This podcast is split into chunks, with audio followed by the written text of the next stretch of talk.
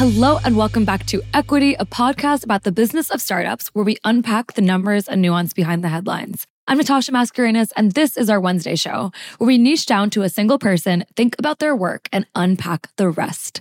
Today, we're talking to S J Sacchetti, Cleo's Chief Business Officer and former C E O, actually a shift we're going to talk about in just a few minutes. But first, S J, welcome to the show. Welcome to Equity. Thank you for having me. I'm excited to be here with you. Before we jump into all the questions about nuance and career transitions, how is your twenty twenty-three going? I don't know how anyone feels these days, so just wanted to start off on that note. My twenty twenty-three is already a lot better than my twenty twenty-two, which is part of what we're going to talk about. It's a lot lighter. The specter all around us is obviously very humbling and yeah.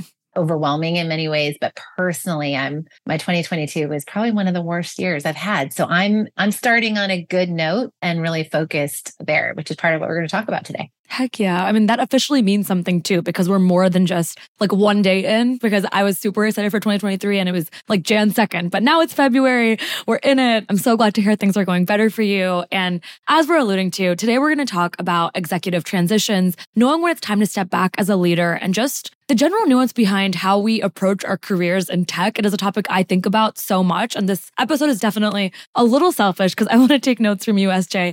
Before we get into the transition, tell me a little bit about just your background and, and how you've spent your career in tech so far before you joined Cleo. Absolutely. I have been really lucky to be educated by startup tech companies for now pretty much twenty years. I started my career actually in politics for a hot minute. Okay. Which if anybody has ever been in political campaigns as I did, I feel like the rough and tumble starts to prepare you for what startups look like. And so I entered the tech world with the concept that I could take a break from the campaign trail. I had moved to the Bay Area from New York. Okay. And everybody was in tech here. It was the thing to do. And I thought it sounded a lot easier than campaigns. And that was funny at the time. uh, and so I thought I'd take a year off the campaign trail and go back to it. But I was young and I fell in love with tech. I actually worked, interestingly, at a P R and marketing agency. Oh, okay. Starting out, and was in the world of enterprise software. B E A, Sun Microsystems, Oracle were running the show at the time. So that dates me a little bit. And I was working on both software and hardware, A M D microchips. And I just fell in love with this world of tech. What made you love it? Was it scrappiness? Was the it speed, the, the speed. Yeah. Absolutely. And just seeing people really create things out of nothing. So I had started my career with these really what they were, you know, the four horsemen, the giants of tech at the time. But also at the time, ad tech was starting to come up. I helped launch a company called Quantcast in media and started to kind of see that was the beginning of social media as well.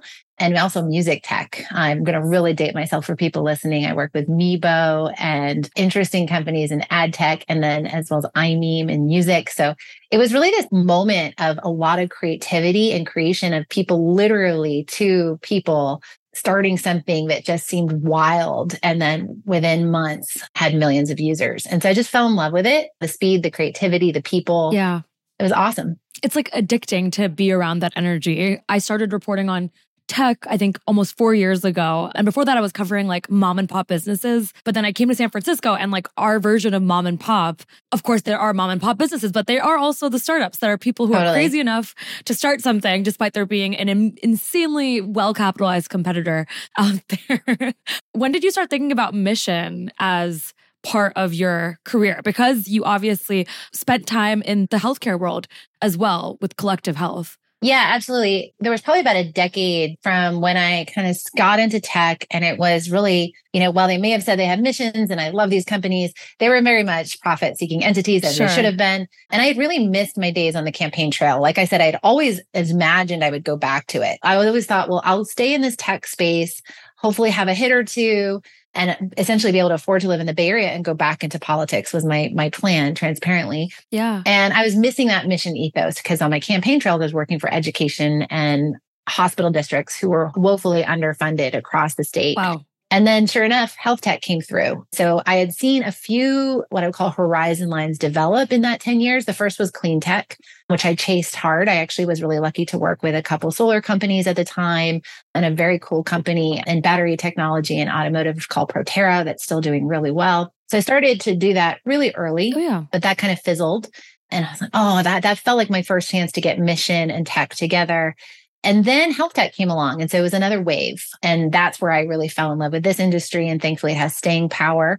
And I think while we're seeing some hardship in the market today, we're going to see a lot more innovation and really exciting adoption in health tech in this decade. So it was Collective Health. I banged down the door until they said yes to letting me join. And the rest is history. You were a C M O there, if I'm correct. Yes. I started as a head of marketing for the career folks listening, definitely, and spent five years there. Ultimately, C M O. Talk to me about moving from a C M O position to eventually C E O of Cleo. It was a really interesting transition, one that I can say I didn't plan. At the time, Cleo had a search for a new C E O. I knew a couple of the board members. Okay. And one in particular I had met through my time at Collective Health. We were an early kind of success story in health tech. And I had met her and I had known the team at Cleo previously. And she asked me for coffee one day and said, "Hey, I have this idea. You're you're the next Cleo C E O." And I, oh I think I laughed out loud because uh, I had just never imagined I'd work for, at by that point, probably fifteen or twenty startups, either full-time or through my consultancy. Wow. And I'd also worked with Redpoint Ventures. So I had seen so many startup C E Os. A, they didn't look like me, which is, I think, one of the things we'll talk about. But B, it really felt like a friction point at my period of time. I was had just had my second child. Okay. And it's just something I hadn't imagined. And one of the board members challenged me and said, right, that's why we don't see people like you, because wow, exactly that statistic that you're quoting is that barrier. I ultimately said yes. It took a long time. I think it was a two or three month conversation. And then I jumped in. Shout out to that board member, because I think it's it's so human to like not see your life. Like, you know, I think work-life balance has become more of a reality, can I say, now in tech, where it's like not just hustle culture isn't the only way people see success. And so I don't know. I mean, I'm I'm twenty-six and I think about how these are the years I need to grind because I have no responsibilities. I'm not married. I have no kids. I have nothing to take care of, touch wood, right now. So I don't know. I just feel like there's never a good time and you always feel kind of pressure around you. You do. I mean, it's a lot to unpack there. It's certainly the story, I think, of anyone kind of on an ambitious trail of how do you think about those decisions. And I don't think, as we know, specifically women, don't have a lot of examples of what it looks like to do both and to do both in a what I would call a sustainable way. Yeah. And I think that's, I think honestly, it's a riddle that we're still trying to solve. And I do think this is a decade that we're going to have to for a multitude of reasons. I think I saw in someone's Twitter bio the other day, like, I'm a founder, a writer, and trying to have it all. And I was like, I love that. I love that you said have it all, because I, I agree with you. I don't think we see it enough or even said out loud enough, which really brings me to why I wanted you on the show and how we first got connected. I read this awesome piece from Fortune about how you decided to ultimately, after three years of being a C E O at Cleo, which is a B two B family benefits platform, you are stepping away from that role and joining as a chief business officer. And I, I really wanted to just spend some time there. Talk to me about how you even build up to that decision before you actually make that decision. Yeah, it's a huge point. And to be honest with you, it took me a long time to get to the decision. And one of the reasons I, you know, did that interview with Fortune is because during that period of stress, which I'll get into in a minute, of the why behind it, I didn't have any examples yeah. to look at of what do you do when your life literally becomes an avalanche around you, but you're running a growth stage company. It's like the ousted C E O is like yeah. the usual departure we see. Yeah. And I know. think there's so much more behind the scenes. And I think, funnily enough, the, the backstory is I'm a mother of two, which is a lot. Enough. It's a lot. But I was, I was, you know, balancing it as well as I could. I actually took over Cleo. It's an important note in uh, December, twenty nineteen. So I had about okay. two and a half months before the pandemic. So my yeah. entire track, my three years was what I, if there's a term for it, it was tumultuous. The world around us was unpredictable, wild, and employees, clients, and the market were in a constant state of flux, yeah, right? Yeah. And so my whole period, right, from homeschooling my kids during COVID and running a company to managing right through this pandemic to then the economic downturn. And then, of course, all the social and workplace sure. challenges that faced all of us was marked with, I think, a lot of stress in and of itself. Unfortunately, another personal stressor happened at the time, which was in October twenty twenty. So just about a year after taking over, my uh, stepfather was diagnosed with a horrible disease, A L S. Not only is it terminal, but if folks are familiar with it, um, it is uh, horribly uh, sad and vexing disease for the caregivers, because it's essentially, you know, you become fully paralyzed within your body. Yeah. And home care is is really what's required. So during the pandemic too. During, yeah, like, yeah, yeah, it was, it was a lot. Oh, and gosh. Believe it or not, like if I go back in time, and this is one thing I do want other execs and, and leaders to hear, is I became that proverbial frog in the boiling water. It got hotter and hotter and hotter, but I didn't notice it because you just keep going. And you use those terms, hustle culture, grind.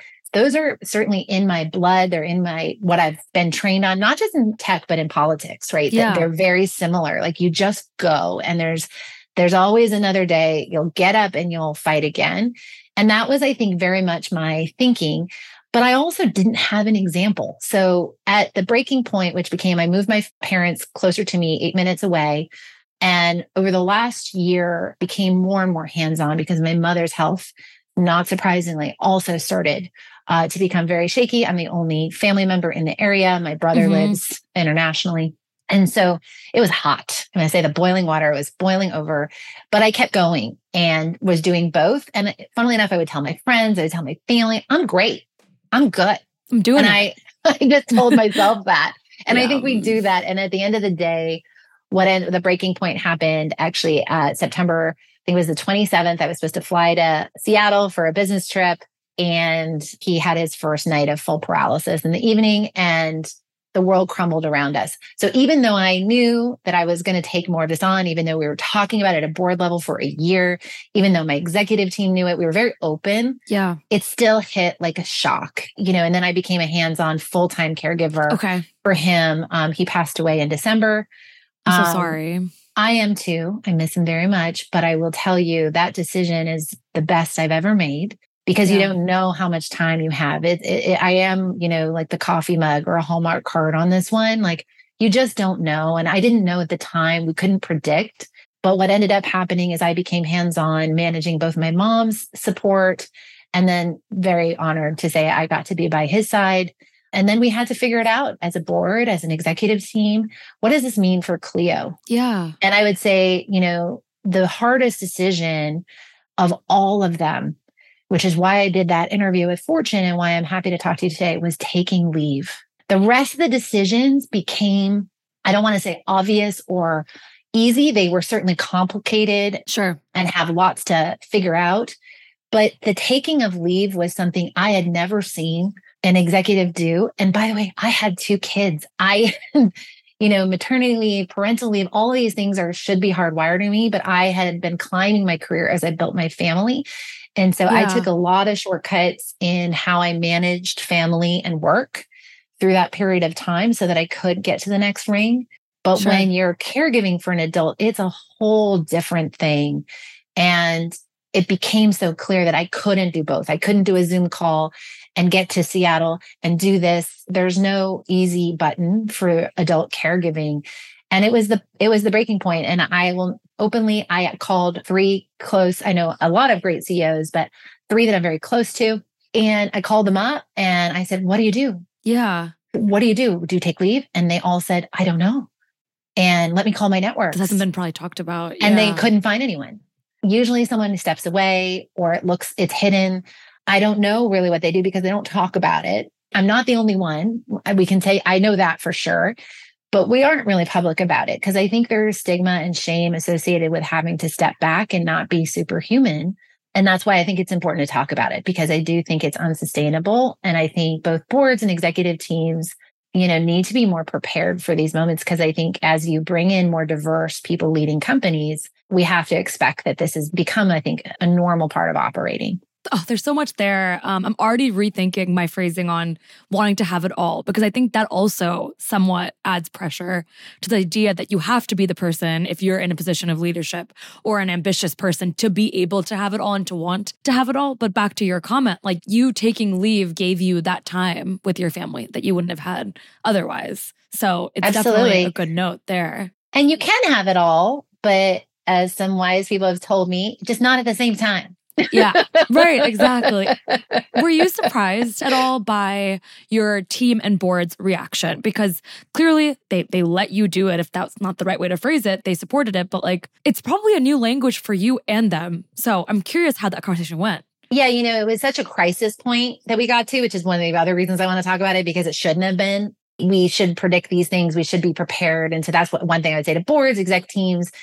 You know, you, it shouldn't take everything falling apart to be ready for that plan B. Yeah. So have it, even if things seem normal and and you're ready, because I would say that's one thing I hold myself accountable for, of like, hey, I really wish we'd really executed. I started talking in my head of people about it only a month earlier, and he was deteriorating so fast. Like, things were very obvious. And so that's one thing I would say is, I think there was a little bit of a surprise, like, but it shouldn't have been, that we all weren't necessarily totally prepared.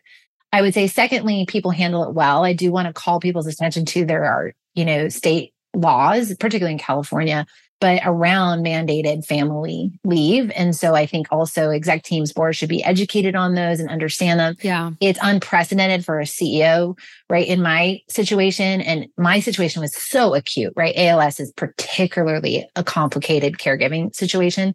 But I think we see these things, right, with others. And typically we handle it like maternity leave or something. We've seen a couple of those, but I yeah. think having open conversations as a board, how would we handle this at the exec level, is probably productive for people. And don't wait for the rainy day. Like, get the umbrella, have it in the closet so you're ready for it. So that's one thing I wish we had done more transparently. But you're running a business and you're busy and you're focused on other things. And, you know, I would say the biggest surprise was taking the leave itself.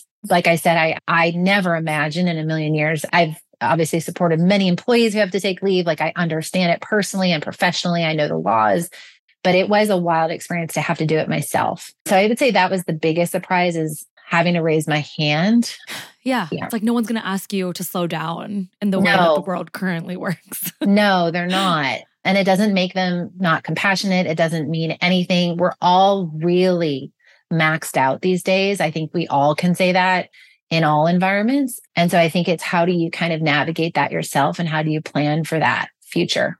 Yeah. You said something in your blog post announcing the move around the idea that, well, it's, you know, this full circle idea even, which was Cleo was addressed to address the massive disconnect between active parents and caregivers and their careers, best seen in the facts that less than nine percent of today's Fortune five hundred C E Os are women, and that we are still missing one million women in the American workforce as a result of the demands and burnout of the pandemic and caregiving. I'm unfortunately, but not surprisingly, now also one of those statistics. The idea of becoming part of that statistic, like, ultimately, there's so much around ego, expectations, pressure, and just like ambition. Talk to me about coming back and being like, I want to be a chief business officer. I don't want to be a C E O, because, you know, that was also probably a whole other option, and deciding on where to fit in. Okay, I'm going to be blunt. I think there's two camps in our world of tech and startups, and I think they will persist forever. One is, there's never an excuse to step away. You grind, you grind harder, or there's something off with you. Yeah. It's a you problem, right? The, the, you just gotta, this is what you accept and this is how it works. I think the other camp, uh, and it's growing, and I think the pandemic has intensified our understanding of true burnout, physical health and mental health and economic health around, you know, so many of our disenfranchised folks. The other camp is, that doesn't work, and people are human, and there shouldn't be a stigma around the side step, step away, step to the side, or step back. So I think the reason I had such a panic about raising my hand for leave is because, you know, the first camp, which is, you know, you have to stick it out, and whatever it takes, it takes. And that's what, how this works. Yeah. Is very loud. And it is our prevailing culture, no matter what people say. You know, and I'm sure there's people who see my announcement in that camp through a very different looking glass, and it's their right, and it's how they might want to build their companies and fund companies, et cetera. But I think it's limited, and I think it's where some of our biggest issues can come from in our workplaces today. And I think it's nuanced. I think it also misses the fact that startups are actually really exciting relay races. There's never one person, there's never one point of failure, and there's never one point of success. And I've learned that. Or my entire career. Yeah. No matter how much we might celebrate the cult of the founder or the C E O, you don't have to look far to find the superheroes right next to them. Yes. And they can be really surprising. And I think women particularly get that and run relay races and understand it. And so I think that's the other opportunity in camp number two, where we could be human and we could run sustainable teams, is there should never be that much on the shoulder of one person. And if there is, you have to ask yourself why that is and how that works and what if. I think that's a really important point. And I think it's part of our celebration of this culture, particularly in startup tech, that it's a culture of personality. Yeah. And I think it's what gets us in trouble with some of the biggest headlines of the last, right, five years in tech alone, of court cases. And I won't, we won't get into all of them. Yeah, yeah. But it's absolutely not true. There's never just one. And so I think it's also the ability to step back and say, well, they're going to be fine. And I learned that through leave, right? That it's an opportunity to look at things in a new way. It's an opportunity to see this. And, you know, I think it's a really fascinating thing to unpack in our culture. Yeah. And maybe think about startups more from a team perspective, openly, and how we think about them and how we fund them and how we run them. Do you feel like we're getting closer to a place where we are looking at it more collectively? And that this kind of brings us to this other section around the cult of the founder and really putting a company's success and its demise, if that happens, on one person. There aren't many examples of people stepping down or away loudly in the way that you did. But I do think we see a lot of victory laps that happen around one person. And I'm like, should we not be doing those either? I don't know. That's a difficult reinforcement of some of the individualism that can be an issue. I think it's just how we've always seen these companies is because they typically come from an idea or they come from one person's grit. But I think once you're running them, like I think the funding and founding, the first moment certainly can deserve that oftentimes. But I think once you're running a growth stage company, I think mature boards and teams understand that it's not yeah. on one person. And I think we do have to think about those teams differently. I'm, that's one of the reasons I'm so thrilled about the co-C E O model for Cleo, but also other companies. A, it's sustainable. It's really smart, especially after what my how things transpired with me. But B, it's a way for us to think about that team structure in a more transparent way. So I'm really excited about that. The chief business officer role, like how is it different enough that it made you want to come back compared to the C E O role? Well, I always expected to come back. So taking leave was never, it was so much loaded with that family caregiving moment. Yeah. And then it was, how do I get back in? But the truth was I was still caregiving for him. Um, so I had one month of leave and then it was coming back in, but I wasn't done. So it was just a negotiation of real facts. How many hours in the day do I have? How much focus can I give? And how can I still provide the best of what I can do within that limited structure to Cleo? And so it became very apparent, I have a lot to give, but it's in a limited path. And so we had to negotiate that. Yeah. And it became clear, how can I do that in a controlled way? And so that's how we aligned on this role. It just became kind of the necessity. I know that there's going to be founders listening who resonate with a lot of what you're saying and are probably just wondering, was it hard? Like, and I know we said it was hard in different ways, but was it hard specifically to come back as no longer the C E O, but the chief business officer? No. The hardest thing was taking leave because it was this, I was still in camp one and I felt like I was failing. Yeah. That was insanely hard. That was like three weeks of like, I'm I'm going to say like nearing panic attack. Like, sure. I can't believe this is happening. How did I...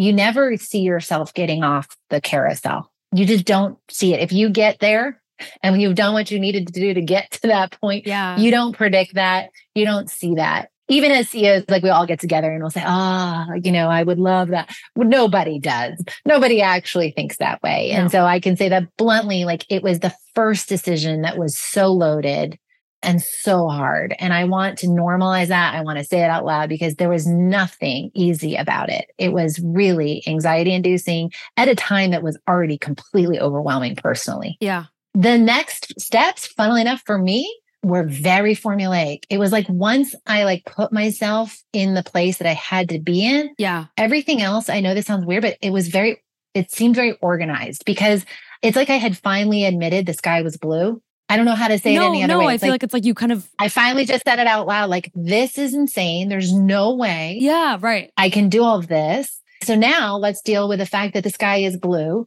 And right, I've been pretending it was purple for a really long time, but we're all here now. And, and so then the rest of it, I think, was more challenging from a procedural perspective. Like, what does that look like with the exec team? What does that look like? Is the board, you know, on board with it or not? And all of that, I think, is complicated. That'll be very company dependent. There's no playbook there. But I think once I was honest with myself, the rest honestly organized itself pretty quickly. That is awesome to hear. I would not have expected that, but like clearly so much self-awareness in that moment too, to be like, hey, here's where I'm at. Because I feel like I appreciate using the three weeks point because I think that that's the hard part, the self-awareness that it eventually getting over it. Yeah. And preparing yourself for people seeing it with their own lens. Like I had some calls from people like, oh, what happened to you? Oh, what? And I would laugh and I'd say, oh my gosh, you were where I, I know Camp One. Yeah. I know where you're at. And then the other thing I think I talked about with the earlier is like, so many people called me and said, they're so proud of me. Mm. Like I had like done something brave. And I heard that word so much. And that's what really freaked me out. And that's when I was like, I got to talk about this because you shouldn't be proud of me. Like we should accept that these things are, you know what I mean? Like I, I want this yeah. to be a little more normal and not like I had a dying parent who needed hands-on caregiving and a, another parent who I needed to not go off the rails.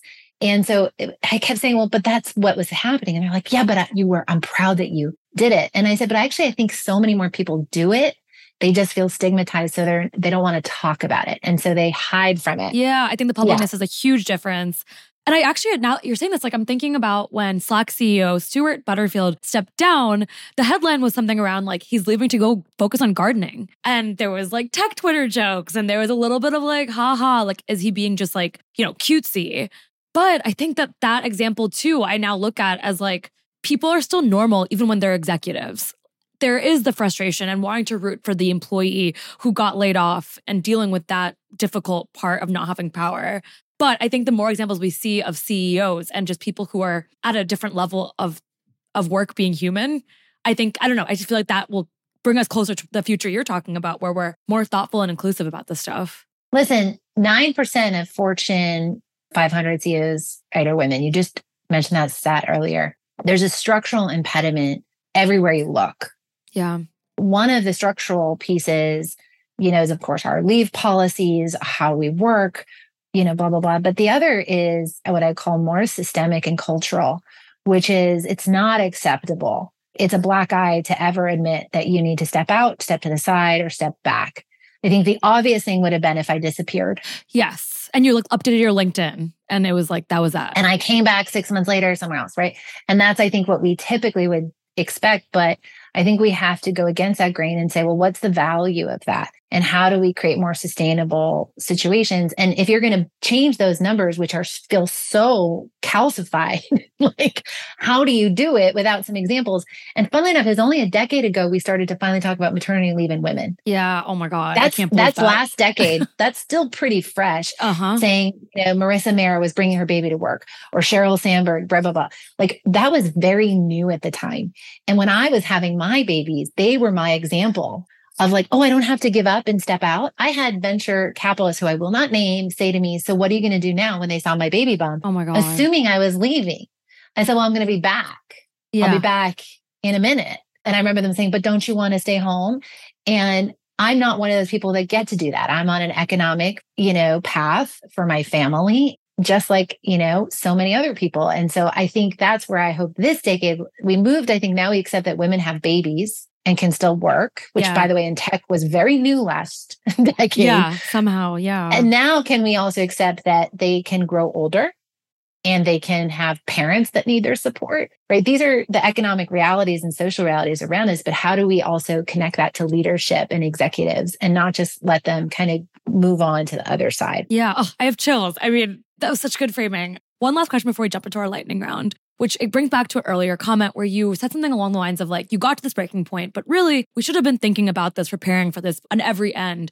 For people who are listening, like what are some ways you recommend stepping away or stepping out or stepping back that doesn't look like I'm a C E O going on leave? Like beyond leave, is there any ways, oh, I see. you know, ways to constrict, especially if you're not in a C E O position, if you were in a different position. Yeah. And also interestingly, you know, my situation was obviously driven by this caregiving yeah. reality, but what if you're just someone who's burnt out? Right. What if you're just, right? It doesn't need to be an external driver. I think we see this, you know, especially through the pandemic, so many employees are having their own issues in, in many regards. There's all these themes out there. There's quiet quitting, great resignation, da, da, da, da. All of those things, I think, just reflect the fact that people don't feel the support or balance that they do between work and life. And I think that's very much colored by the pandemic. And so I'd say a few things to note. I think number one, hopefully you don't need to resign or quit to make a new path for yourself and balance that. I think it often starts with discipline and mental health support. I'm probably preaching to the choir of many of your listeners, but investing in that and understanding your boundaries between work and life should be a requirement and really understood. And hopefully you don't need to get to breaking points, to your point, to get there.